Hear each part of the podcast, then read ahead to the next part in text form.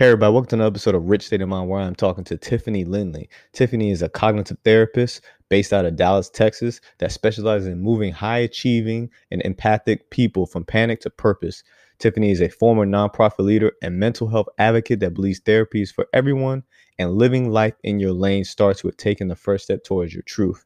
In this episode, we talk about anxiety and overachievers, anxiety and empaths, empathic ability, racial empathy, relationships, inter- interracial relationships, high achievers in relationships, domestic and dating violence, depression high achievers, anxiety, trauma, teen mental health, childhood trauma, blended families, pretty much everything, every aspect that would cover uh, pretty much any type of subconscious mindset that you may have or any problems that you uh, have now as an adult that need to be fixed or in your relationship. And I think this is all inclusive with having the right mindset, having that right rich state of mind in order for you to be the best version of yourself.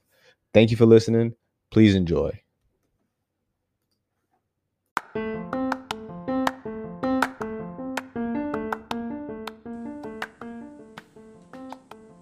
Please visit our site at www.richstateofmind.com where we provide content on real estate, personal finances, and self development. Share your story and information by posting a blog on our site so that the Rich State of Mind community continues to grow in knowledge. You can also follow our Instagram page at rich underscore state brand to find out about exclusive offers and discount promotions for our apparel.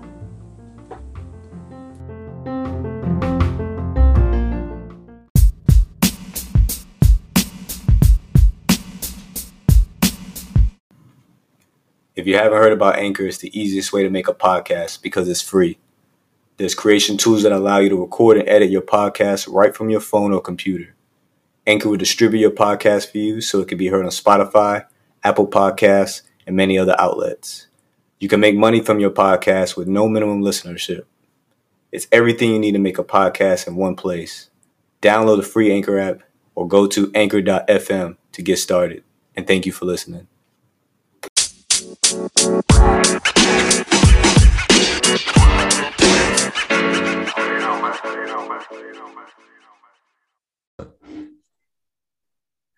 Good evening, Tiffany. Thank you for taking the time this evening on this episode. Uh, this is going to be a, slightly different than what we usually talk about, but it's definitely needed to be discussed. Uh, so, if you could please tell us a little bit about yourself.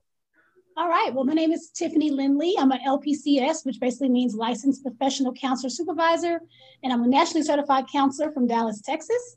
I own On Epiphany Lane LLC, Epiphany Lane Counseling, which are a consulting and a counseling practice in Dallas that serves individuals that are high achieving and may struggle with anxiety and depression. So you can have success and still struggle with mental health. And I kind of help those people kind of at that intersection. Um, I also train counselors in the state of Texas. And so that's about a two year process, which I really enjoy. Um, and then I do consulting with small businesses and corporations to incorporate mental health practices into their businesses and also uh, provide you know a voice when they're having events in the future because you know we're just getting out of covid. Um, and i also own a boutique called shop on epiphany lane which encourages self-care and encourages people to really try something new when they are trying to improve themselves. Awesome. And so what got you into being a cognitive therapist? Well, I have known that I wanted to be in psychology since about high school. There's a high school here in Dallas, Texas called Skyline, it's one of the first career development magnet type high schools in the country. And we had a program uh, that was all about social science. And I was kind of debating between, you know, being a lawyer, being a psychologist, an anthropologist. Like I, I wasn't quite sure, but after really engaging with this that young, I knew like, okay, I love talking to people. I love helping people. I'm not the best liar. I really don't can't really hide my face very well. Um, and so I just I just stayed on the path. It really it's really that simple for me. I went to university at uh, University of Houston and did a psychology and com- communications because I loved media. I loved, you know, communicating with people, whether it's in person, even you know, working in video and things like that. I was a videographer for like our basketball team. So just trying to blend all of my interests. And once I got to graduate school, um, you know, they teach us all the theories and, you know, cognitive just made sense to me. It's like thinking is one of the things that I do a lot. And it's one of the things that really does change how I feel. And the theory basically says your thoughts, you know, influence your emotions. Your emotions influence your behavior. And so having awareness of your thoughts is the key to changing how you feel about situations and things, and then can change the behavior that comes from that. Um, and so I started my actual therapy career outside of training and getting my license. That took about four years.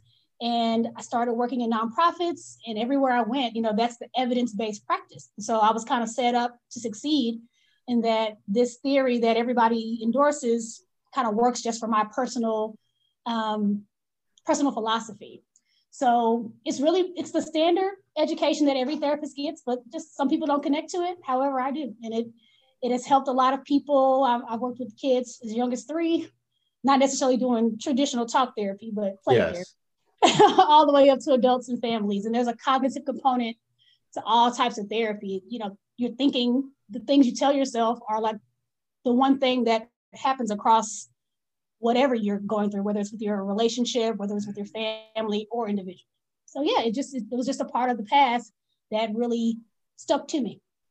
Uh, do you can when it comes to uh, your uh, clients and you're trying to address their uh, anxiety, or let's just say, let's go back with thoughts. They're controlling their thoughts and emotions. Uh, do you find yourself having to have them address their their younger years, their childhood, their yes, yes, that stereotype is true. That your therapist, at least your cognitive therapist, is going to look at your childhood because the, our belief systems is another component of cognitive therapy because it's thoughts are more kind of on the surface but then beliefs are a little bit deeper. It's it's really hard to explain like scientifically, but you know, it's that background type of, you know, I'm I'm not good enough or, you know, I can't do anything. And, and so if you're not aware of that, it's hard to really change any of it. So yeah, you know, people have to look at where they learned that from because think about it, a child is a blank slate a lot of the time, you know, they just need to get their needs met. So the motivation is I need to live, I'm gonna cry, I need a bottle but then when you're eight years old and you're trying your hardest and your mom says, oh, that's the best you can do, how's it going to make you feel? That's not, you know, this was my best and my mom doesn't think it's my best. I must not be good enough. You know, it's like a, we call those like hallmark moments in your childhood that can create kind of a pattern of thinking negatively about yourself. And so, yeah, you got to go back to childhood. I don't spend too much time there though, which is kind of the advantage of cognitive therapy because we're just looking for evidence a lot of the time. I just need one example. And that one example is enough to disprove a lot of the negativity and also prove something positive. So, same example, you do your hardest as an eight year old, your parents are like excited. And so it's easier for you to try new things because you know you're going to have that support because you had that one experience and you just keep fighting to get that one experience. So you can get that overachiever person from a positive experience too, because they're trying to get that positive feedback. So yeah, childhood's very important, but it's not something that I personally spend too much time on uh, so that people don't feel like we're trying to find some kind of problem with their family. So when you when you talk about overachievers and high achievers, you make me think about the show Billions. You ever hmm. heard that show before? I have. I haven't watched it though. So in the show Billions, uh, there's the, one of the billionaires. He owns he, in his company. He has a therapist there, and she uh, coaches these high performing individuals throughout their day, and it it kind of opened up something because you think that those people's lives are perfect in, in a sense, right? Like mm-hmm. psychologically that they're they're fine. Every, obviously, everybody's lives are not perfect, but psychologically they're fine because they're Their successful. basic needs are met because they have yeah, money, right? Exactly. But you don't think that they have their many breakdowns or they need that little bump uh, to get them throughout the day. Uh, and so that's what you remind me of when you uh, talk about that because they even people that are high performing need that type of uh, uh, therapy. And so, can yeah. you walk me through how do you coach somebody through uh, an overachiever? How you coach them through anxiety? Uh, because is the anxiety because they already accomplished certain things and then now they they have a habit of always raising the bar on themselves all the time? Well, yes and no. Um, for people that have achieved things, and what I often see is that they either can't enjoy them, so they can't really find the joy in their accomplishment. It's kind of like, okay, fine, that was good enough. Now do the next thing. Again, anxiety is a great emotion. Like you can't be an overachiever without it because it is the emotion that is a strat is creates strategy because you know you've heard of fight or flight response, right? Yes. Fight, flight, freeze. Without anxiety, that doesn't work. That there's no responding, there's no, you know, aggression. You're just kind of stuck. And so them being able to harness that emotion to get things done, to power through things, to think of solutions and creativity is so important. But what happens is it's the only emotion that they're using to get things done. When in reality, you want anxiety to be the kind of catalyst to get you started. And then, you know, the self, self-esteem, the confidence, like I know I can do this, I practice this. Um, you know, I'm really good at this and being able to like motivate yourself positively is kind of like the wind in your sails. Mm-hmm. So, so they need it. And so that's what makes it complicated because yeah, it's gotten you this far. You're, you've gotten two promotions in three years. You've, you know, achieved these degrees or, or, you know, you're a doctor or a lawyer, but how do you maintain that? And that's the thing with anxiety and high achievers too, is that if you're focused on the achievement, you're not focused on kind of the role, the kind of being in that space and finding like a peace about where you are. It, you know, it's that balance between contentment and encouragement. Like you want to be good where you are, but then you also want to have the motivation to do more, to do what's scary and what's never been done before. So, so yeah, it can be a good thing, but I think a lot of times what happens is that we're not taught to just enjoy it or celebrate it it's celebrated for a short amount of time and it's not enough to really be the motivator itself. It's more of like, okay, I get it just a little bit. It's like a little hit. So let me do more so I can get more hits versus anytime I achieve, I really sit and enjoy it and then move to the next thing. It's, it's like this pressure, like time's running out. I got to get it all done now. And so that's another part of it is, is with fight or flight. The, the assumption is I'm in a crisis. This is life or death.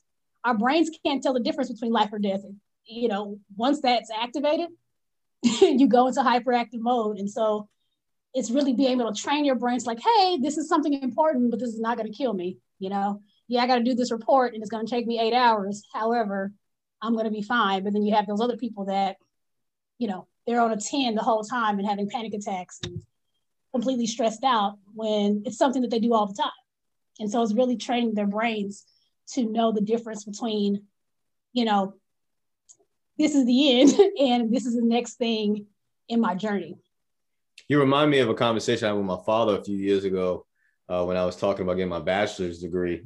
Mm-hmm. And he was like, uh, it, I was taking classes online. So the, the, the university is actually in Phoenix, Arizona. And, you know, he was like, hey, you should fly out there when you walk across the stage.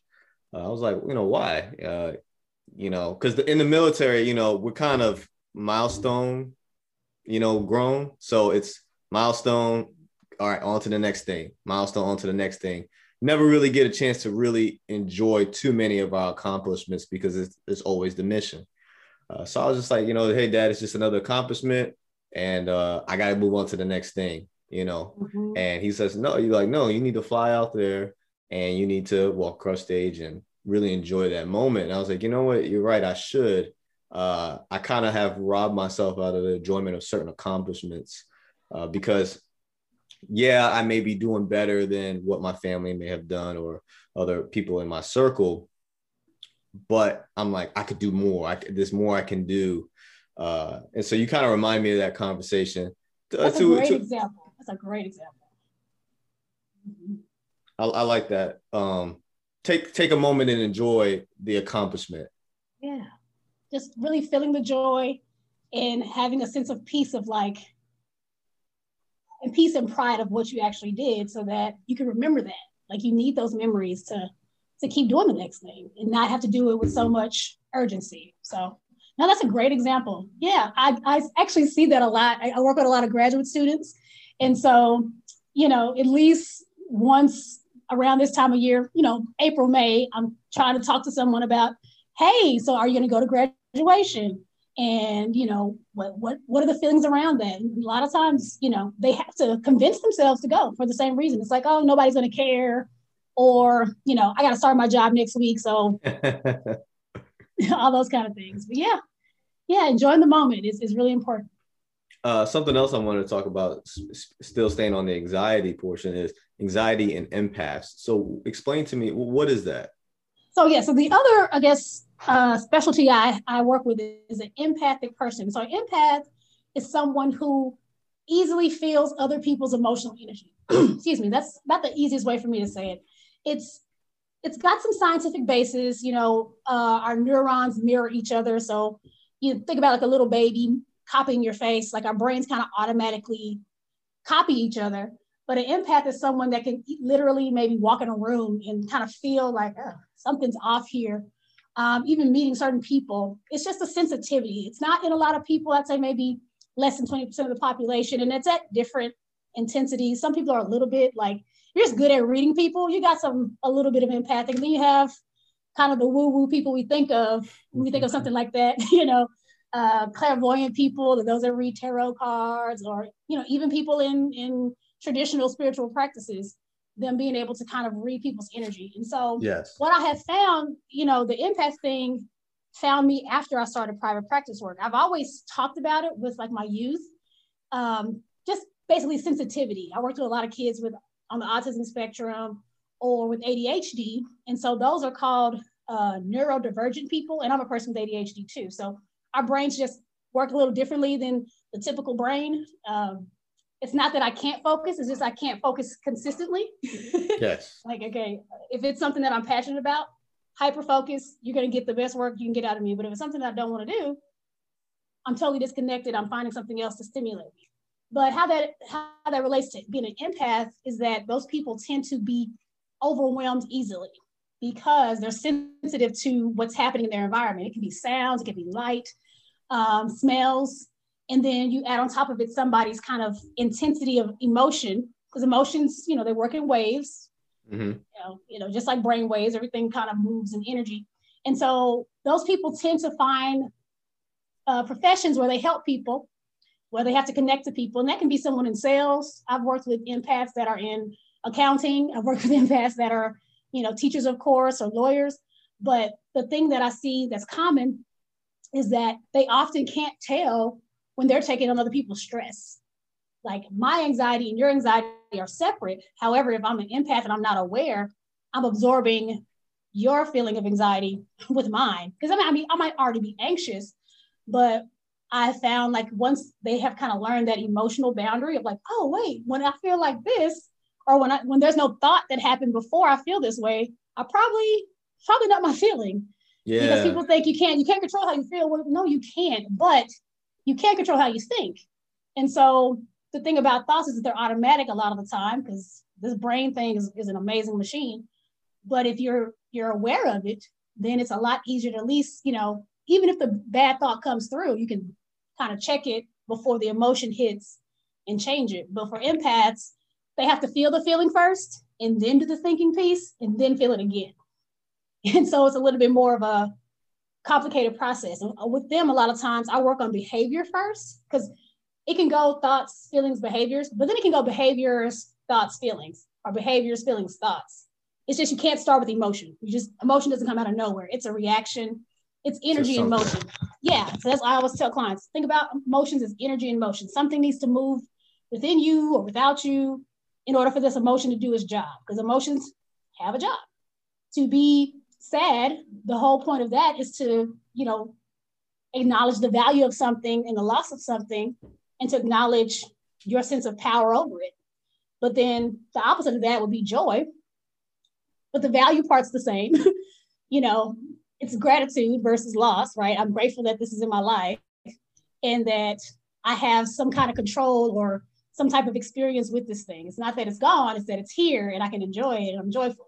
And so looking at emotions as tasks that need to be accomplished. Helps a lot with people that are that are empathic but also high achievers because it's got to make sense right? It's like what are you talking about? I just feel stuff. But then i ask them a bunch of questions and i'm like well you seem like one because i'm one. And you know it helps me in my job so i have no doubt that it helps you in yours. So once they kind of you know work through that as an identity I, I, I often see them you know empower themselves so much more because now this thing is seen as a strength versus some kind of liability. Like, okay, I can't be in big groups because people are going to overwhelm me. It's more of like, okay, I can go into a crowd and kind of work the room and I know how to like get away, give me a moment. You know, I always know where the bathroom is. Is what I tell all empaths and the exits. Sometimes you need fresh air. Sometimes you need to, you know, get in that stall and kind of breathe your way through, just because people can be a lot. But uh, but yeah, the empath, their process is like I feel something, I got to think about it, and then I got to feel it again to make sure it's my feeling, if that makes sense. And so I like the fact that you talked about using don't use it as a crutch, using it as a strength when you go into a, a room or some type of setting, a meeting. Mm-hmm. Right. You can you can kind of like feel who's open to you, feel who's you know who may need to be open because sometimes it, it's like in certain types of empaths attract other people too. So if you're more of that true introvert, it's like cool. I can just kind of stand with confidence and, and certain people will be attracted to me. And then you know, kind of some law of attraction type things. You know, you're manifesting positivity, like, okay, well, whoever comes up comes up to me, I'll I'll know what to say. Like you, you affirm yourself in the moment.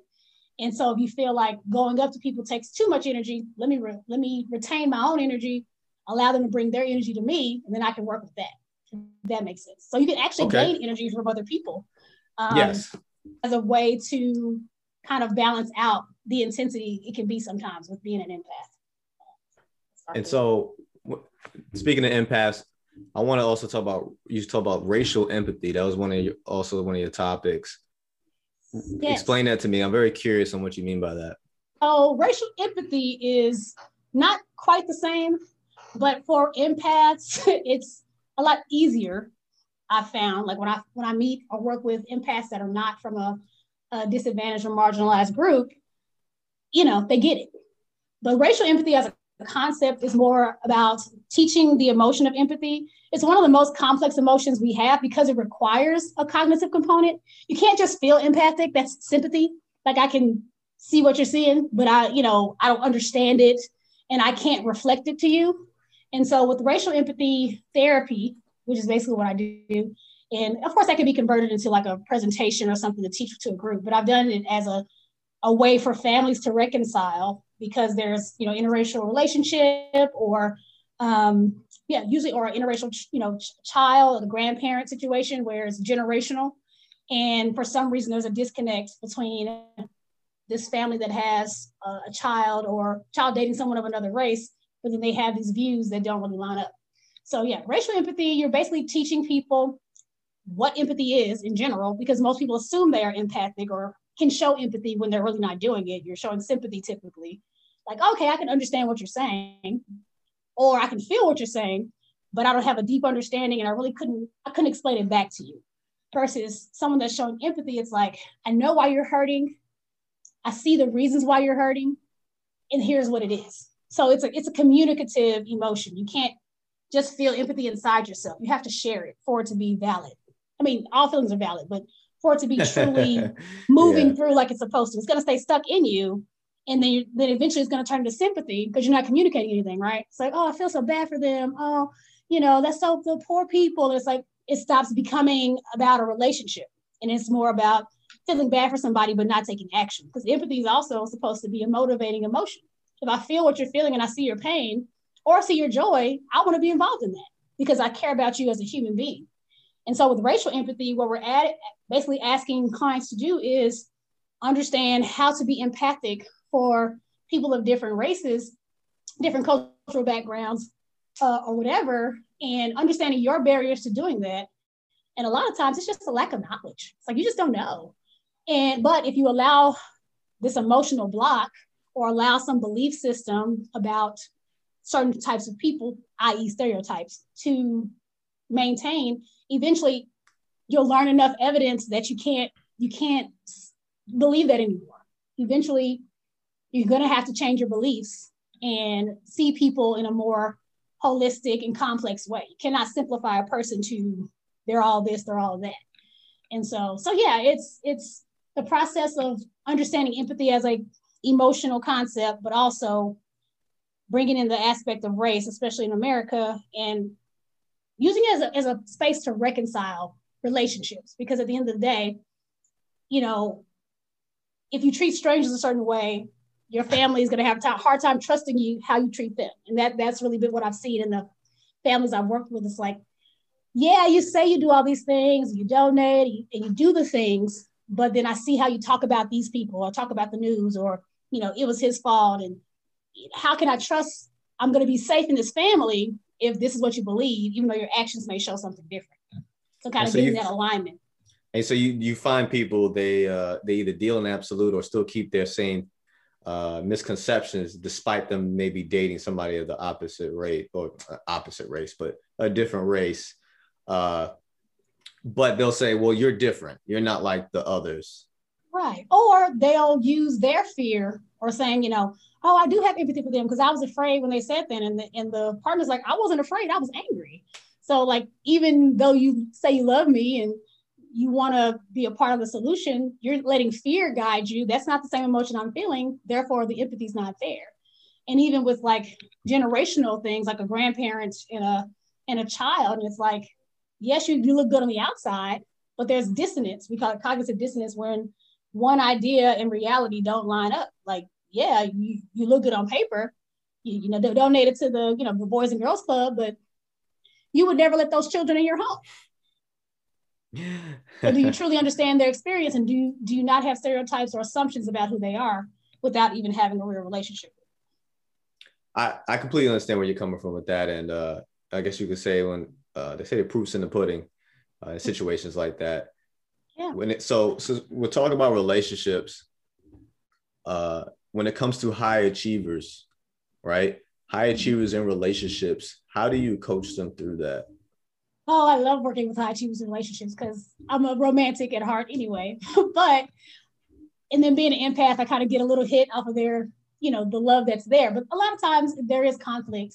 And what I see often is that people aren't communicating and it could be from just mental exhaustion. Um, for example you have somebody that might be a little bit more of a introverted person kind of they're in their head all day. They do more of a, like a technical job so they're not talking all day. And then they're with mm-hmm. somebody who talks all day loves to talk. Not necessarily extroverted but just very verbal. And so they come to the same home. Nonverbal person is super quiet. Verbal person is trying to read them. And it's like, they won't talk to me. And then they come to me and they're like, they won't talk to me. And I'm asking them, well, I'm fine. I don't feel anything. I'm okay. And it's like, are you sure? Like you're human. Even numbness is a feeling. You, you have to feel something to know that you're numb. And so uh, giving them kind of that encouragement and like getting them in the habit of communication. So one of the activities all my client, all my couples do is having that check-in time every day where they you, know, highlights of the day, lowlights of the day, you know, um, things you're looking forward to. It doesn't have to be a long conversation, but it just, you need to know certain things to feel secure in that connection and to kind of rebuild it over 24 hours that can be be crazy day of your life. But if you don't tell anybody about it, you won't process it. It's going to weigh on you. It's not going to be something you just forget about. Um, I also use something called I'm a scientist in my mind too. I, I, I, do believe in evidence-based things. And so I use this assessment called Prepare Enrich. And it's basically a bunch of questions. And once the couples fill out those questionnaires, I get the areas of strength and the areas of growth. So we don't say the weaknesses, we say the growth yes. areas, right? And then we kind of get their couple types. So you got your like vitalized couples, people that are super motivated, which I tend to get a lot of vitalized couples um, a lot of premarital, a lot of cohabitating, early marriage, you know, first three, four years. And then you have those that are very conflictual and it, it could be like a value difference. That's another big thing. So them being aware of their values and kind of seeing how they align. Um, because with values, there's no bad values. Some people say, you know, they have, they have bad values. It's not a bad value, it's a bad representation of the value, right? Because money is a value, right? Money is something mm-hmm. people can value you can value it as a philanthropist and you know, or you can value it as a, you know, drug cartel person. it's, okay. it's how the okay. behavior. I, I, get what you're saying. I get what you're saying. Um, I mean, now I guess if you value death, even even something like this, mortician, or you can be an ex-murderer. But at the end of the day, okay. concept, the idea itself is technically neutral until we give it meaning. That's why we have emotions. We wouldn't have nothing would have meaning without feelings. We would just be robots doing and doing and thinking, doing and thinking. That's a computer. But feeling, that's what makes us whole humans. And so in those relationships, it's really reminding them that, yeah, this is the person that you can be your whole self with based on your commitment to them. And so knowing when to turn off your armor, because again, I work with a lot of couples, either interracial couples, you know, couples of color, and just people that have to turn it on when they go to work. And it's like, how do you learn how to turn that off? How do you learn how to calm yourself so you can be present with your partner and like be human and be who they dated and be who they fell in love with and not this, I've got to take care of you. I've got to be a robot or I have to be perfect so that you don't leave me. You know, those kind of fears come up once you get into that commitment. So so yeah, it's very interesting. It's it's it's complex work, and I enjoy it a lot because uh, people are just so freaking interesting. So so yeah. Do you find high achievers in relationships try to outdo each other? Sometimes, sometimes they can compete, but um, what happens is, you know, it's like how can we put that competitiveness because that's another value some people have into a place where it's going to be a positive thing or something that connects you. Because yeah, we, you know, if one person values competitiveness and the other one does, does it? you're not going to have fun at an arcade. Like they're going to try to beat you at everything and you're going to feel bad, the person that's not competitive. But if this person values like encouragement, then hey, I'll be your number one cheerleader, but you can't play me because you, you play too much, you go too hard. And so just knowing when and where to compete versus like trying to one up each other because it's a partnership. Because, uh, you know, we talk more about there's communication. Of course, finances is a big discussion we have because that's in that top five thing that thing that ends relationships is financial issues, uh, family, of course, um, family and culture, if children are involved, parenting. Because w- what's another big thing is like how people see themselves as parents is important. You think about it, you have all the success in your career and you, you, you manage teams and you're a manager or a director or something, and you come home and these little tiny people are like terrorizing your house. And so, again, application of skills that you already have. I'm a strengths based as well. So like you can do this. You know, what's making it hard because they're tiny, like you don't have to beat them, just you know, create a system in their life to where they can make the best choice more easily versus having these power struggles with, little people. And so, so yeah, competitiveness happens. It's just applying it in a place where it's it's going to be make sense. And then also like power struggles happen in relationships. And, and once people realize it's about equality, like not that we're the same, but we both add value to this relationship, it, it gets a little easier and it, it stops being about a win-win, you know, win-lose situation it becomes more of a win-win. I really don't like compromise, honestly, but I know Why it's a necessary that? evil. Well, because again, I'm I'm I'm an optimistic, positive psychologist. I'm like, there's got to be a perfect solution. Not perfect, but there's got to be a solution that both people get what they want in some aspect. Compromise okay. without having to give up anything that's like huge. Because compromise, it has that kind of connotation of like I'm losing a lot, not I'm losing a little bit. I always but, look at it as you're losing half. You're losing half. Glass half full. Yeah, I'm like 75%. Like I want I want at least a C if we're gonna do some conflict resolution so that you can be motivated to stick to the plan too. Because like, if I had to compromise at one time, I don't want to keep doing that. That's not fun. So being creative with the with the conflict resolution too is a is a big part of it.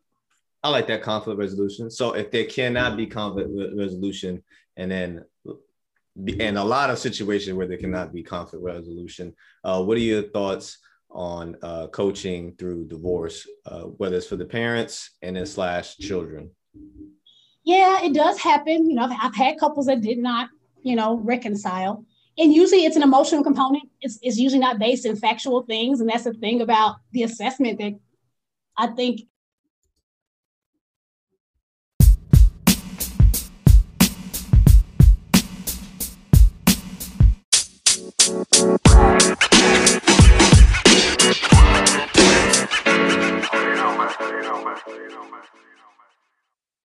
the hardest thing to do for us as couples counselors is when someone's foot's out the door and they're not the one coming to therapy to try to fix it it's i can't i can't grab them and pull them back. Like i'm i'm a, a neutral party and the person that's brought them to therapy has been pulling for the longest. And so i'm pulling that person and they're pulling them but they're they're already out the door. Um, so as far as like reconciling and having a amicable divorce it is focusing on the facts. And okay we have to be business like about this. And so then, okay, you got high achieving people divorcing. All right, y'all know how to negotiate, you know how to strategize. Um, and so being consistent and, and, and being accountable um, it's like once you have the plan, now how can we get emotion involved to motivate you to keep doing it? Because everybody can say, "Oh yeah, I'll do that." I'll you know go to court and tell the judge that, "Oh yeah, I'll pick them up every weekend and mm-hmm. I'll do mm-hmm. this and I'll do that." But what emotionally haven't you worked through to where you can think something that'll stop you from getting your kids when you know that's what you want? And so when I'm doing se- counseling with them separately, those are the kind of things I have to ask them about. Like, this is the stuff you don't want to think about. Because um, again, it sounds good on paper, but then when you get in reality, your emotions are going to be there to help you make the decisions. And you got to have the right mindset to be able to be present and still be, you know, a parent um, to the person that, and be a co-parent with the person that you you've uh, ended the relationship with. Um, and I find that's probably the hardest thing is that okay, I said I was going to do this, and I have no motivation to do it now that it's over. Uh, how do you try to um, help the parents try to come to a, uh, a excellent or perfect solution that can work out for both individuals? Because I know this is joke I've been making because uh, I'm I'm I'm I'm divorced, and so uh, they always talk about when it comes to divorce, it's you're not nobody's ever asking for half their love back. They're asking for uh, you know, assets, money, obviously the children. Yeah. And so uh, how are you able to coach them through that? They're like, hey, let's let's put our emotion and that's hard to say, right? Let's put our emotions. Right. There's a time for decisions. them to be present. Yeah. It's like well, there's a time where I need you to have some kind of feeling because if you're suppressing your feelings, it's going to make them stronger, if that makes sense. I call emotions like house guests that don't know when to leave. If you don't let them out, if you don't tell okay. them to leave, they won't leave. I like that analogy. And so yeah. And so, like, if you have resentment and you're bitter, bitter, bitter, bitter face about what happened and you haven't told anybody in entirety about what happened, even if it's like your best friend, your mom, because they're going to be on your side, right? Oh yeah, they don't they don't deserve you and da, da, da. like okay, yeah, you're boosting me up, but I'm not processing the painful part. You're trying to get me past the pain and just be this tough, strong per- person and get over this you know, grief because divorce is a loss. It's like a death. Um, and so to get to that good solution, I, I, I strongly encourage people to have their own therapy. It doesn't have to be forever. You know, anywhere from six weeks to you know several months to to, to a year or so. Even if you are dating again, it's like having someone that's neutral, that's going to be honest with you, but also encourage you. Uh, is going to help you kind of keep your mind clear of all of the influences on the outside that may be wanting you to like get over it or demonize the other person because you still have to have love for your child's parent. It doesn't have to be romantic love, it's more of a commitment type of love. If you're lucky, a friendship too. but if nothing else, commitment needs to still be in that relationship because you're committed to developing these young people into functioning adults. Um, and so, I guess to get to that solution is having people come with that open mind of I can actually come up with a solution. Because if you think this ain't gonna work, I don't know what she's talking about. She don't know what I'm talking about. She's never been divorced, and it's like, what does that have to do anything? Like, you've never been to space, but I bet you can figure out how to get inside of a spaceship. Doesn't mean you're going anywhere. So I'm not I'm not in the marriage, so I don't have to know the intimate details. All I need to know is what's the plan, what's what are the obstacles, how can we work through those things so that we can get you to your destination? Because I'm not going there with you. And I think that's been an analogy that's, you know, the the the counselor being on the path, like that's just been so deep inside of me. That's why it's like the name of my business. I remember my first professor, counseling 101, like he was like, Yeah, like we're not experts in in these this specific person. We're expert in how people work in general and yeah. even in specifics. And you know, your job is not to fix anybody, it's just to walk along the path as long as they let you and it's an honor to be able to do that and so i take that into account too is like it, it makes it easier to grieve when clients leave because it's like well that's all they could take of me that's okay i'm a lot or they've gotten what they needed and okay I, I can be proud that you know what they got something from this time whether it's i don't need this or wow i got all these tools in like four sessions and i feel like a ton better and i can kind of get through these these next few months because you know eventually they they come back sometimes, or if they not if they don't, they give me updates, and it's like cool. Um, I'm not the therapist that wants you to sleep on their couch for the rest of your life. Like I want you to go live, and so so yeah, it's really having the right mindset of this can work. Because if you don't have that, you're starting way behind the, the starting line, right?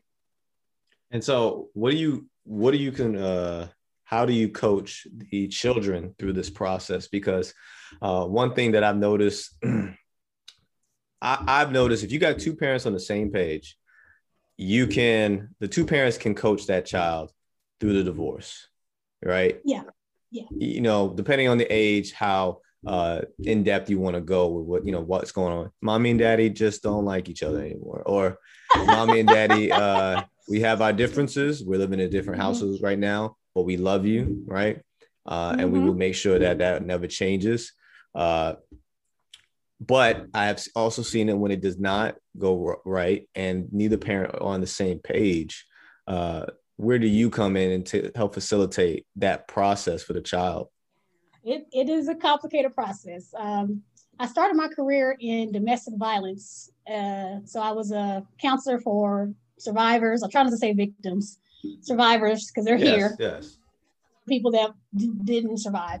And then uh, I worked with kids. I did play therapy. And then I also worked with the, the perpetrators. So I've seen the extreme of like, we don't get along. And this is not a safe place. The thing about kids is they just have to process the feelings because if they don't process them, it's gonna the feelings become facts somehow. It's like, okay, yeah, this is a bad this is my fault. That's usually the first thing kids think, right? They're egocentric. That's just how their brains work. they think they control everything and they don't. Uh, and that's kind of, you know, that's what makes being a teenager so hard because you realize how much power you don't have. And that's why they're so rebellious because they're trying to fight for, like, wait a minute, I got everything I wanted when I was a kid, even if you didn't. It's like I had all this opportunity and, and possibility. But working with kids that have uh, survived divorce, it's really all about them understanding what's happening to them emotionally and then also seeing their their parents as humans without taking away kind of their hero conflicts. Like, what do you love about your mom? What do you love about your dad? You know, what do they do right versus focusing on what they do wrong? Because they probably hear a lot of that negativity anyway from their parents. And just also them being able to learn how to feed themselves, give themselves self-care because it's really a touch and go, just depends on the like specifics.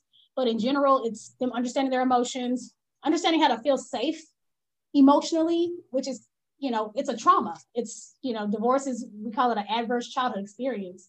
And so they may get complexes of, you know, avoiding commitment and um, repeating the behaviors they might have seen in their parents or even just heard about. Like maybe they were shielded from it, but then they hear something about it and it's like, oh, okay. Nobody like willfully chooses to do the bad behavior. That's the crazy part. It's like, I didn't choose to be a womanizer. I didn't choose to like never be in a relationship, and somehow I'm doing it. And until you examine it, it's like, oh yeah, my parents had divorced when I was two. Like, I don't know what commitment looks like. And you have to like have that aha moment, that epiphany, for lack of a better word, so that you can work with that. Okay, so what's true about that? What's not true about that? What do you really want?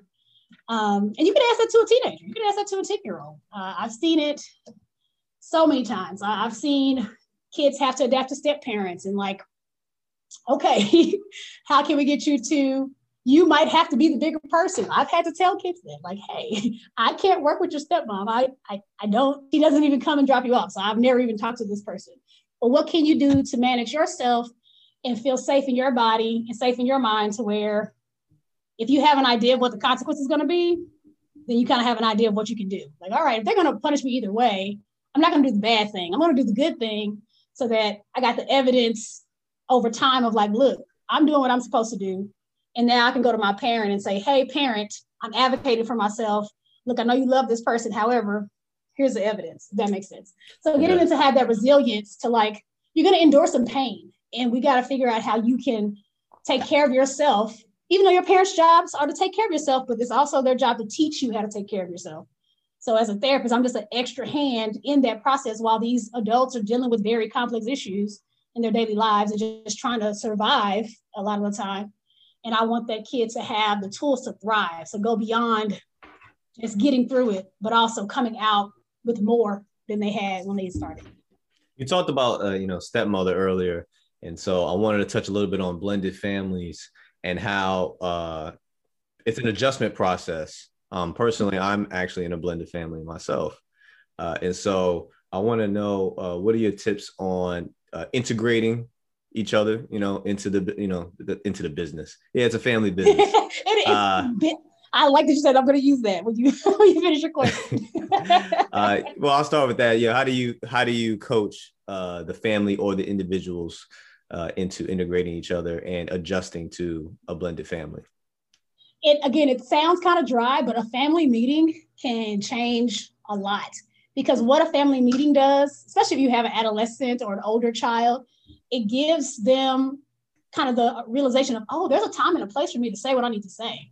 I don't have to like hold everything in. And then over time, as a unit, you're teaching this person how to communicate in the most effective way. So it's not that you're remo- you're communicating without emotion. It's not that you can't get mad. It's just like, how do you get mad? You don't flip the table over. You just say what you have to say. and there's also gives them a chance to kind of have a say in what happens in the family. And it also gives kind of a, a, a place for people to celebrate. We were talking about that earlier, right? And so when you're creating a new family unit, you want you want to be able to express peace, power, and joy. Those are my three like goal emotions. And they're, they're more categories, but if you can feel peace, power, and joy in your week, in your day, you're, you're doing pretty good. And so peace, that's the conflict resolution part, right? All right, uh, somebody didn't clean up the bathroom. We already got the schedule. I didn't see you check it off. What are we gonna do? What else do you need to make sure you can get your task done? So having a system of how the family operates versus, okay, you're the oldest, you do everything. Like that's not fair. How are they gonna learn advocate for themselves if there's not any fairness? And of course, they're gonna complain anyway, even if it is fair. Yeah. But you have true evidence like, well, hmm, you feel like it's not fair. Good thing feelings aren't facts. What are the what are the facts? Well, I actually only clean the bathroom twice a week, and there's only one day that nobody cleans the bathroom, so I guess it's fair. Okay, if they can verbalize that though in a family meeting versus when they're getting yelled at because the bathroom's not clean and it's their day. Um, so that's the peace part. Is like there's a space for conflict resolution. Uh, the power part is again that speaking up for yourself. Hey, uh, was there something that was said or done this week that you that's still go, kind of going in your mind and you want to get it out? It can be something about the family, it can be something at school, it can be something in the news. So it's like an open forum for the kids and the adults too to kind of share that because kids don't see adults talk about their feelings like that, just you know, opinion wise or just how things have affected them. They overhear it, right? You can hear your mom or your dad on the phone, like, man, that was messed up. But like to actually say it to your kid, that's powerful even as a step parent, like, oh wow, they're talking to me. Like they see me. I'm like like a person that's valuable to them because they want to have a conversation. Um, versus talking at them or talking near them or talking around them. And then the joy part, that well, that's a celebration, right? All right, what are your wins this week? What can we celebrate? Uh, and if they're having a hard time, you helping them figure out how to celebrate even the smallest progress. Like you were saying, it's getting to that spot is going to take little wins too. So whether it's I didn't fall off my bike this week and I've been skinning my knees for the last three months. Well, there you go. Look at you getting balanced. Or I got to A on my test, or I got selected for this special program. Or, you know, I colored this picture. They're the little one, right? Whatever it is, being able to celebrate each other, because that's a part of what the family unit is about too. So it's a, it's a place to grow, it's a place to train, and also a place to celebrate. And it's hard to get, especially families of color, to kind of buy into the family meeting concept. A lot of times they do it and don't realize it. I'm like, you know, Sunday dinner, that's what you've been doing all your life, you know, but being aware of it makes it more powerful. And so with step families, I mean, I wish it was something I had when I was growing up with my step family, my, my step mother and my dad is like, we don't talk enough. And I'm used to my mother. She was a very communicative parent. Like we would talk at dinner and she would ask me stuff. And my sister, who's a lot older, you know, we we all my brother, we all would talk. And so no, we didn't talk all the time because we were all empaths. We were all in our rooms, shut in most of the week, right? But when it was time for us to be together, we were present. And so kind of making that the norm in your new family, your blended family is is what I usually encourage in the families I've worked with. I've seen some success again, usually the barrier is somebody's feelings because they haven't forgiven someone or they're resentful or they have loyalty to their parent that's not in the home. And so getting them to work through that, like, well, I mean, they're not here. like you're not cheating on them. They're still your dad they're still your mom, even though they're not here. It's okay for you to be joyful in the moment. You're not taking anything from that adult because you're enjoying being with this other adult that's taking in a role that they're not able to fulfill because they're not with your parent anymore. Yeah. Um, so just being like honest with kids too. I, I guess that's what I really enjoyed. I didn't have to be, you know, of course I'm professional, but I guess you know what I'm saying. Like I can, I didn't have to code switch. I didn't have to, you know, and this and this, but I could still explain very complex things to them in a simple way and they would get it. And they're like, oh, okay, that makes sense. This is not that big of a deal. I don't know why I'm tripping. And then I just translate that to adults and it makes the work go faster, I think, is that if I'm being authentic, then they don't have to be the perfect client and then they can just take in the information. Uh, one thing that we do when we have our family meetings that we uh, we use the, that opportunity to also set expectations. Awesome, that's great. And so yeah.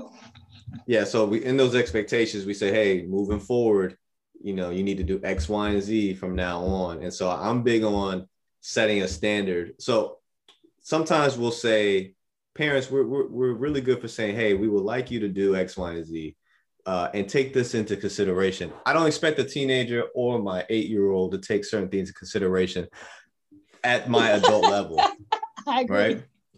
Um, and so I'm really big on, hey, this is what you'll do every day, so that when you, or let's just say Monday, Wednesday, Friday, so there's no confusion that that is your responsibility uh, moving forward. And so, um, you know, with us having a, a blended family, uh, one thing is meeting of the minds of what everybody's thought process is, because, uh, like you said, maybe parent uh, kids may have loyalties to other parents, right? So, hey, tell us how did you feel when I said X, Y, and Z, right? Did you feel some type of way when I was stern, or did you feel some type of way when um, I took, you know, Junior to uh, this this event and not you? Uh, uh, so just yeah. stuff like that. It, you're right. It gives it does give your child a voice, obviously respectfully, in order for them to, to facilitate their emotions, and yeah. it allows. I like your, that. Those firm boundaries are so important. Like that's another thing. I'm like empowering parents. Like you know, you still run them. It's they're your responsibility. You can say no. Like, and even just knowing the categories of like negotiation because it changes with age, right? Like you don't negotiate with a toddler. You're getting this or that you pick one or I'll pick for you. And even with a 17 year old, sometimes it happens too, where they get overwhelmed and they can't decide. And sometimes that's that's kind of the um, benefit of having a parent present, right? Is that you can help them make the decision so they don't have to use anxiety to do it. You know, it's like, okay, I'm stressed. I don't know. I don't know. Should I go to the blue dress or the red dress? All right, where's the blue one? And either they're going to pick the opposite, right? or they're going to do what you say. But but giving them reasonable choices and and being firm and having those consequences too. Because that's another thing is a lot of empty empty threats that happen where i'm going to get you. Like okay what does that mean? You know where i live? Of course you're going to get me. I have nowhere to go. But you know uh, yeah the phone might get taken away or this or that but i like how you're saying it. Okay this is expectation monday wednesday friday. So it's not about taking away negative consequences it's positive consequences. All right you did it three days so next week, you get your phone for the whole phone time. You miss a day, all right, you miss a day of phone time. And it's it's based on your performance and your effort versus trying to catch you slipping. Exactly. You know? And so uh, you mentioned earlier that uh, African Americans have a you have a harder time with African Americans getting together uh, as a family. Why is that?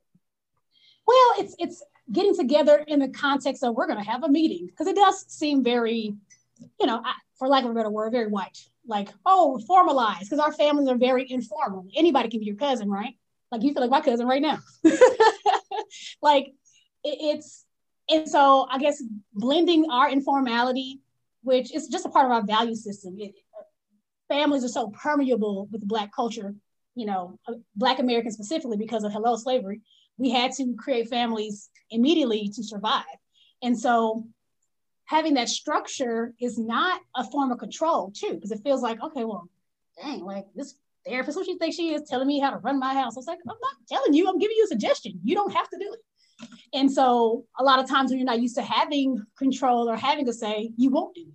Saying no is like a powerful thing. And so I think that's where I get, that's where it happens. It, it becomes like a, that's a power struggle. That's an easy way to say it. But if I can get them to understand conceptually, like you, like you get, you already do it. So like, like, yeah, this is great. Like it's 30 minutes, maybe an hour. Yeah. If you're already eating, you're already talking about it. But it just having a direction versus being this aimless thing or this very quiet time together where you're not really interacting. because you know most people don't eat at tables anymore. They eat in their room. They eat in front of the couch. And so just getting them to realize what they're missing too by not having these conversations, that's been successful. But yeah, and then also having the kind of old school traditional or child rear where they just need to fear me and that's it. And it's like, how well did that work for you? Do you have a friendship with your parents now? Is it a real friendship though? Because once you're an adult, you can have a friendship with your parents. You're not friends, right? You have a friendship. Like we have common things we can talk about. And that takes years to figure out. Like if you just meet your parent as a person at 25, it's gonna be really hard to form a friendship because I've feared you all my life. So who are you? Who is this human that can't hurt me anymore? That that's a lot of work. That's a whole nother type of therapy right there. That's trauma therapy right there. Um, but yeah, I think those are the barriers really. It's it's a power struggle. Um, it's kind of adhering to some traditional things. Some of it is racialized trauma too, you know, hierarchies. I don't want to do anything white because that's going to take away from my identity as a black person. And it's yeah, white people may have made it up or put it in books, but who said that? Who says they made it up? I mean, there's tons of cultures that have, you know, meetings. Meetings are not something that's yeah the one race. You can the beauty of a family meeting is you make it like your family. Y'all can have, I mean, obviously I suggested code words and you know, having little flags and you know, you got a dance, everybody got a dance break, like whatever feels like your family is what's gonna make it make sense to you. But if you're trying to live up to some expectation you think I have, of course it's not gonna work. So what I don't like is that structure should not be synonymous with, you know, Caucasians and uh I'm not going to say chaos, but unorganized behavior should not be synonymous with people of color. It is not yeah. uh, acting white when you have structure and organization. And uh, mm-hmm. I think uh, I joke with my my father.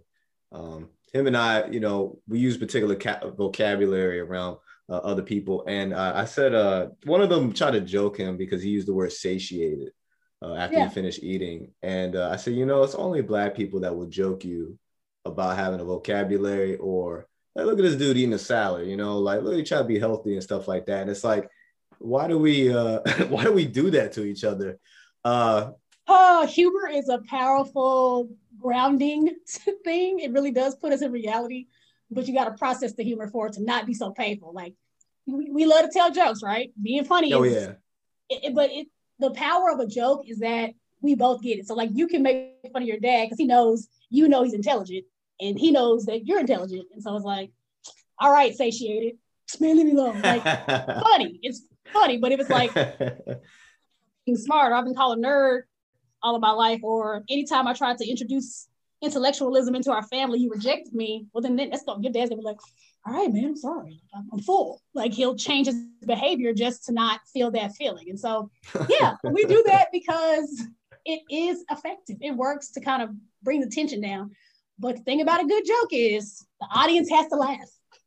and so if the people aren't laughing, you're not funny. And that's because that's what bullies love to say, right? Oh, just joking. You were bad at it. Like you suck. That wasn't funny. I'm not laughing. Everybody that's afraid to say something aren't laughing. So clearly get off the stage, right? yeah. Yeah, exactly. And I, I, guess that you know that kind of covers the black mental health. Uh, I don't know if you ever heard of the uh, post-traumatic uh, slave syndrome. Yeah. Oh yeah. Oh yeah. and so, I go ahead. Go ahead. Oh, I'm just. It's just so.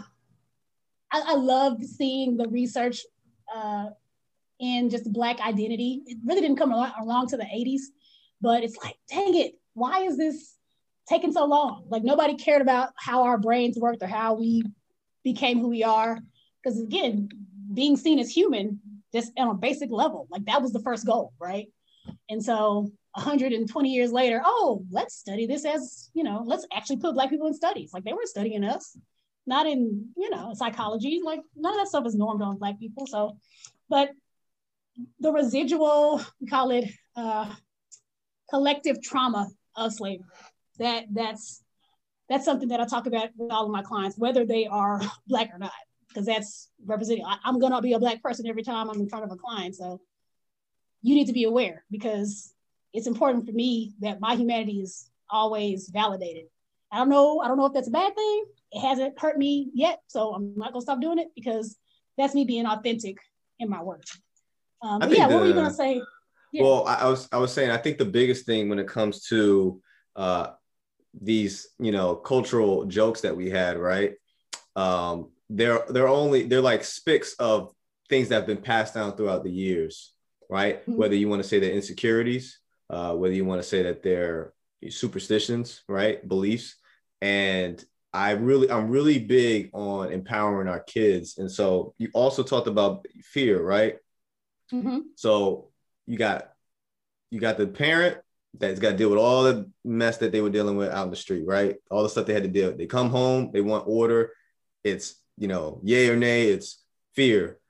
And then I'm also uh whether I'm openly complaining about it or I'm teaching them subconsciously, I'm teaching them to don't be like X, Y, and Z because that's how the white people are, right? right. Or this is how you got to work twice. How many how many household black households have you heard where you said where it's been told you have to work twice as hard, right? That is known in every black household. You got to work twice a, as hard. A, that is a cultural norm. We all we I all think literally from you're in Texas I yep. grew up in New York slash Virginia, so on the East Coast. So you are on the you're in the you know you're 1500 miles away from me, and you've heard that in your household. Mm-hmm. And so, yep. what happened, or what has happened over these, let's say, 120 years that we've been free? I don't know if I'm accurate on that. Maybe 140. Yeah. Yeah. Give, give or take a, a, a give or take a Jim Crow, right? yeah, yeah. Give or take those times uh, what has happened over those last 140 years as to why that is instilled in the black community across all pretty much all 50 states i don't know if there's black people live in idaho and so uh think about it like it started from the inception of this country the three-fifths compromise. We were literally not a whole human but we were counted to benefit someone else. Like you're you're a name on a ledger. Like you're a price. So to have your value quantified in numerical terms for the, mo- the majority of your existence in a place, that's hard to undo. Even though we don't think about it a lot of the time. So yeah, being twice as good. So think about it. Even if we just did the math, three times two is six. it's more than five. So in order for me to be better than you, I have to be twice as good as you are. Like your mediocrity is seen as, you know, fine, but I, my mediocrity is seen as way, way less. And you know that that's just a that's a theory that I'm like, okay, it doesn't really have any legs. But if you just want to give it a sim- simplistic kind of terms, no, I, I, think that's actually a great theory. That's the best one I've heard so far. so it's like, right, you have to be twice as good. But I guess it, it's protective. That's again that informal family, like I was talking about earlier. If nothing else, he, African culture, we think about like big society culture. Human life is valued like that's the pro- that's the number one value. If we compare it to other cultures like uh, Asiatic cultures, the collective or the or the the unit, the group cohesion, that's like their number one value. You can see it all over the different cult, all the, over the different Asian, Asian cultures, right? How they do it in China with you know communism, with halfway communism, or how they do it in South Korea, or how they do it in Japan. It's still we just dig through all the layers. It's all about the collective. So when we think about African culture, like family is super important. They have huge families, or yes. you know, your village is your family. It becomes extended very quickly. And even, you know, I think about how colonization really distorted that value. Um, because when we look at like European cultures, um, or I guess Western European cultures, the value is is property and objects and things. Like it sounds like I'm diminishing it, but it is what it is because you've literally made people into things because that has more value to you than that human life. And then we think about our native and indigenous brothers and sisters, they value environment, like the, the land, the, the trees. That is the most important thing to them. There's $15 million sitting in a bank account for the Sioux Nation that they won't take from America because of Mount Rushmore. Like they don't want your money, they want their land. And so yeah understanding that values on that level can also make it very easy of like, yeah, I, people are more important than anything. That's why Black Lives Matter is a thing. That's why we take to the streets.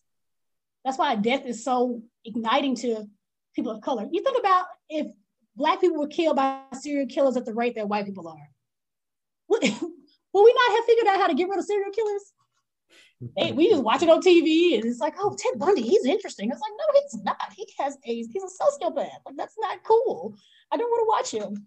Um, but but then you have, you know, the accumulation of wealth and, and the hoarding of wealth and like it's it's it's not in conflict with caring about people because but you're more likely to share your resources if you care about people first.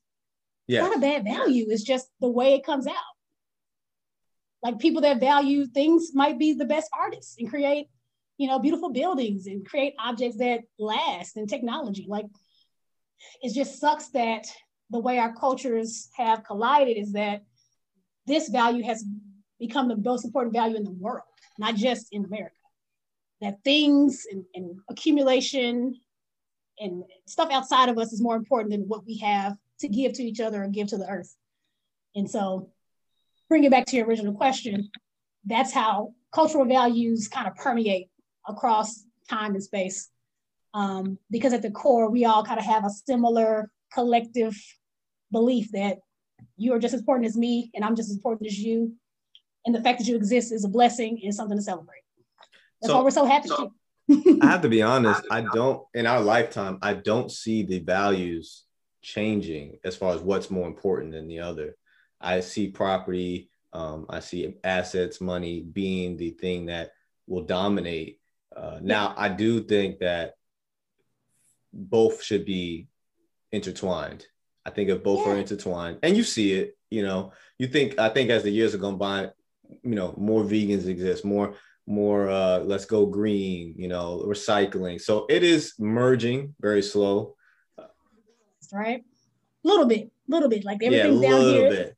yeah a little bit. You know they just now started you know trying to clean up uh the ocean in a different way as far as the plastic um in different ways they're trying to attack that. So there are things that are kind trying to intertwine but yeah it is so far behind um I just don't want, and, and that's one of the reasons why also I started this podcast. Uh, generally, this podcast is for everybody, which is why I really pride myself in trying to make sure people from different walks of life are on this podcast. But the one thing uh, that I really care about uh, is the fact that I want, and this is why you know obviously needs to be on YouTube. I don't know if I sound like a black man on audio only, but I want the uh, I want the the, uh, the audience that are look like me to be able to relate to me and that it is possible. Uh, one thing that I, I have I've had plenty of discussions with, whether it be friends or family, is every the, the idea is that we all start with we all start with less or less uh, chances of success than somebody of color. I mean, a Caucasian individual, which I believe, well, I will say seventy percent seventy percent of the time is true. Yeah, we'll go with seventy percent. And that's a very generous. it's very generous. Yeah. Because you can't uh, turn your skin off. Like, I guess if you were a white passing black person, I'd give you 70%. So, so there we go. All right. Yeah. That's our compromise. So, uh, so, okay. You start, you, you start off and uh, you don't have what they have. I think we've seen enough examples to where mm-hmm. it is possible. Now, will it be harder? Yes. I don't believe in handouts either, to be Personally, I don't.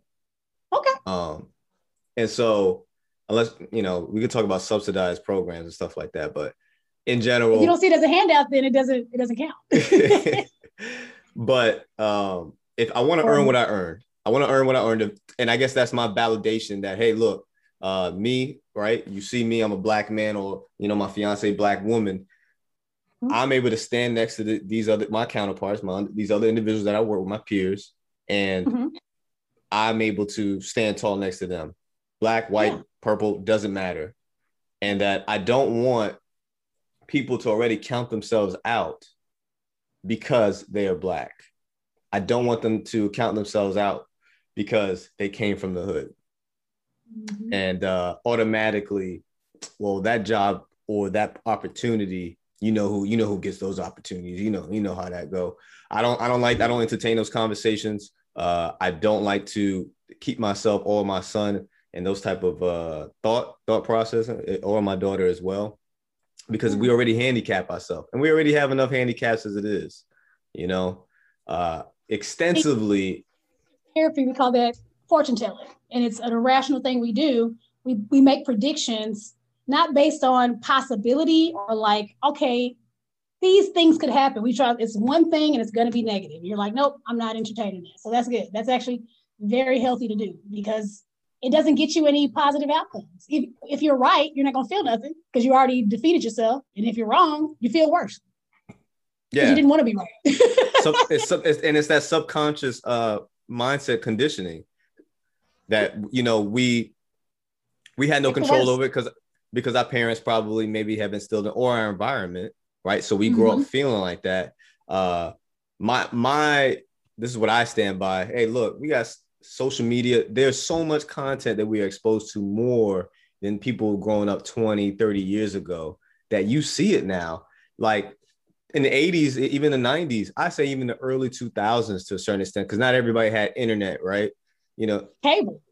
Yeah. It, so you um somebody can say something to you in your neighborhood and you believe it to be true. Because you have unless you go to a library you have no other uh, way of referencing that to, to say that's real or not. So mm-hmm. that's the mm-hmm. world that you start believing.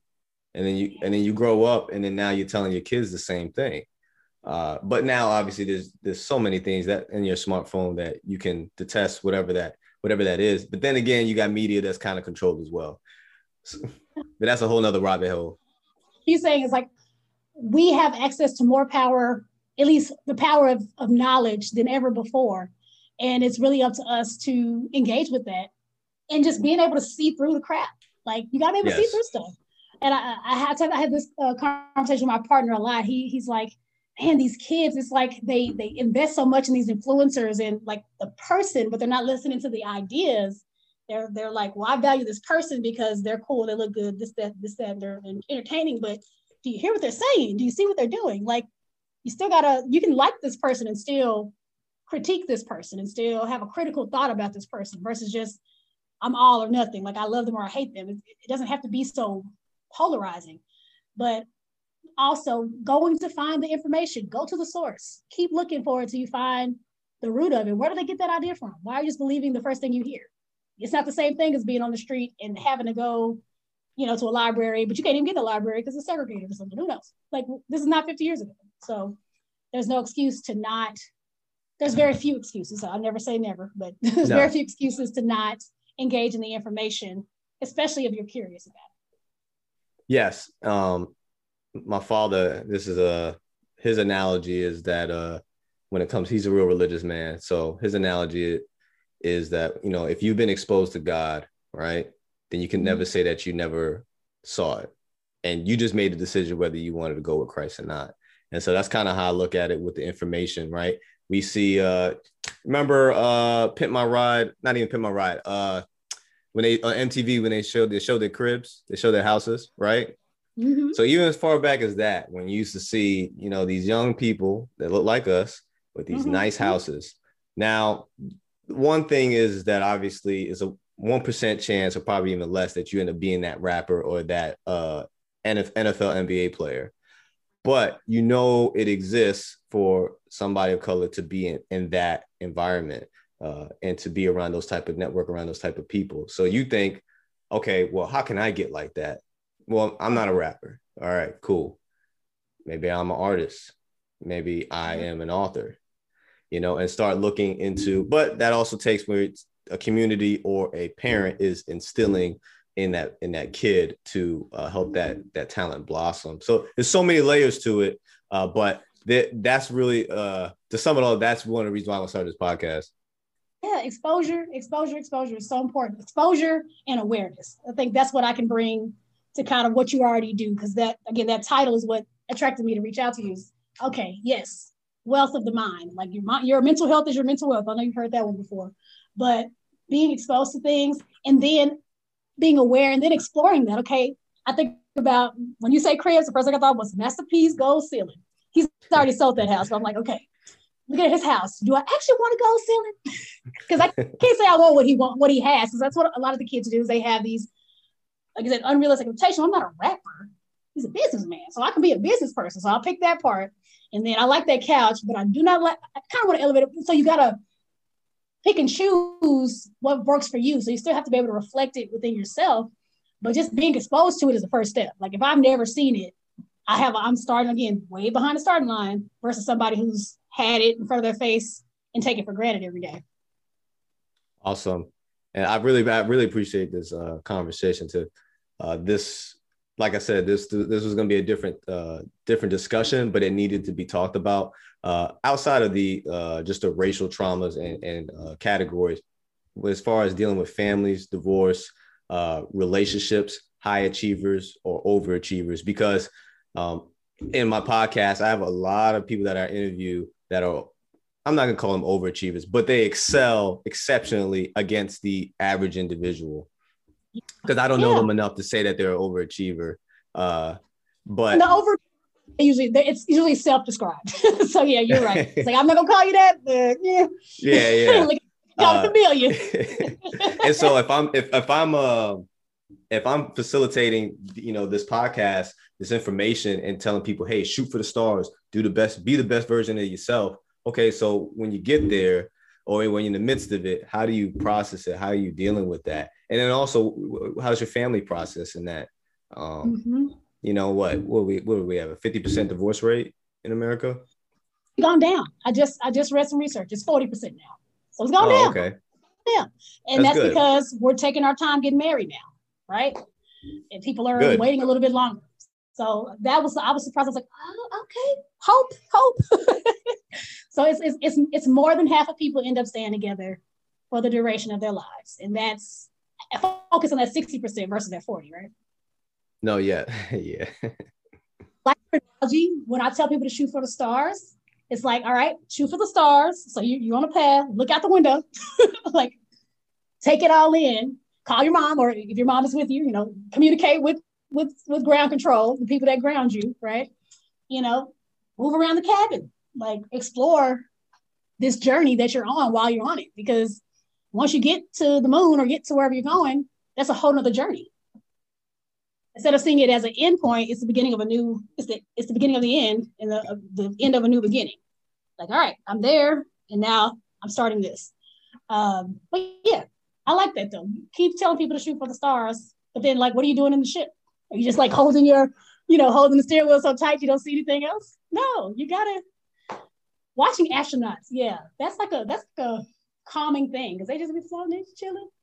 Like y'all are in space, dude. Like I'd be, you know, freaking out, hyper, but I'm a hyper person. So, but but just enjoying the ride, and you can still you use so much of your brain. People think, well, yeah, least ten percent of your brain. That's not true. But you use so much of your brain just getting the things done. But that's why you have a work week. Some at some point, what else is there?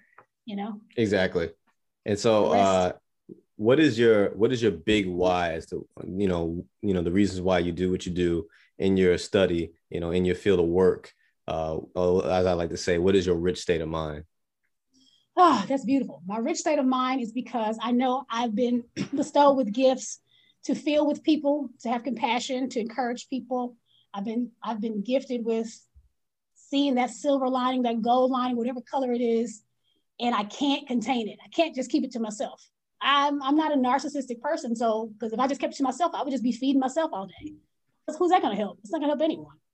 Um, you know, I, I, I'm a person of faith. And so the, the verse that kind of gets me through and how I got to the, the power, peace, joy thing, you know, God's not giving us a spirit of fear, but of power and of peace and of a sound mind. So, you know, power, love, and a sound mind. Well, love, that's joy to me and, and a sound mind is peace and you know power like if i can exhibit that in my life every day and, and give that to other people through the work that we do through their realizations because i'm not doing it. And it's the epiphany is realizing what you already knew was true. And so if i can get people to that epiphany and get them to stay on their path or change their path or do whatever they need to do and again i'm not doing this. They're choosing to do it.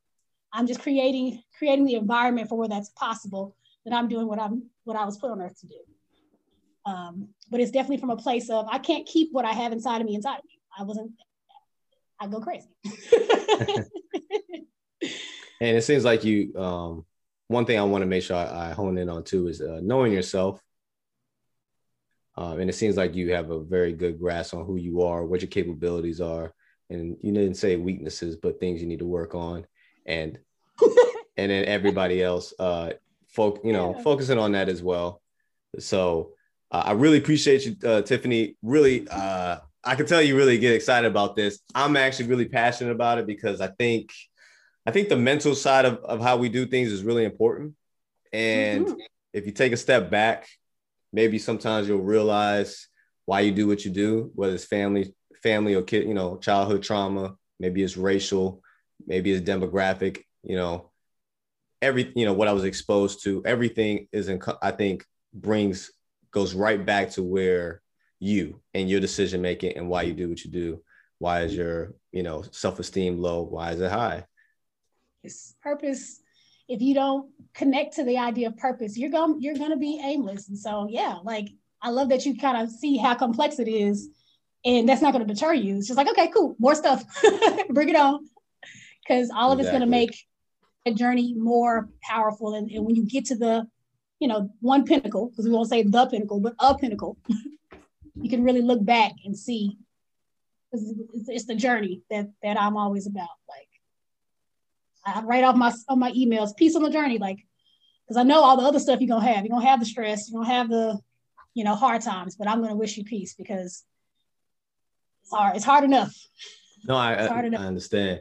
Uh, where can people find you? Well, I have a website. It's called www.epiphanylanecounseling.com. Um, I have Instagram on epiphany.lane.llc. So that's my uh, brand consulting, um, presentation stuff, counseling, pretty much the whole business.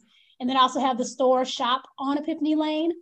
Um, that's on Instagram as well, Facebook, Twitter. So you put Epiphany Lane, you'll probably find hopefully something like me. You, you might find a street that might happen. But if you put Epiphany Lane Dallas in Google, you'll be able to find quite a few things about me. I've been pretty lucky to have good SEO. Um, and yeah, hopefully on more podcasts, maybe on another Rich Mind podcast. But I, I really just love having conversations because I think uh, what, what's the old saying, conversations rule the nation, right? oh yeah, I like that. And yeah, there are definitely so yeah, I, I definitely do want to do another one with you because there's also some other topics uh, that I would like to discuss and uh, have a back and forth conversation with about uh, because and maybe I might make this maybe make make it like a special or something because uh there are i think there are certain topics that people maybe kind of shy away from. Yeah. And they need to be discussed because they're they're our reality. Mm-hmm. um and uh without obviously trying to bastardize any any demographic or, or any entity or anything like that um you still want to uh, address the things that affect us on a day-to-day basis positively uh, positively or negatively. Um and i want people to um just listen to it. Just listen to it internalize it, right? Because you, you, hear somebody else talking about not you out loud, you just internalizing it, and then try to figure out how you can address address that. Yeah, yeah. No, I think that's awesome. And again, I just want to commend you for, you know, getting your service, you know, being open about your life for us to discuss kind of my work, but also just wanting people to be better because you'd be surprised how it's not that people don't want it, it's that they don't have the space for it. You have to mm-hmm. have space within you to be able to give. And if you're so burdened, it's hard. And so I, I just want to commend you as a as a father, as a partner, that you're, you're doing it. You're doing it right. You're doing it right. Thank Keep you. Keep going. And I, and I, appreciate your time. Thank you for this episode. Oh, I can't wait to hear it. I'm, I'm excited. So, all right.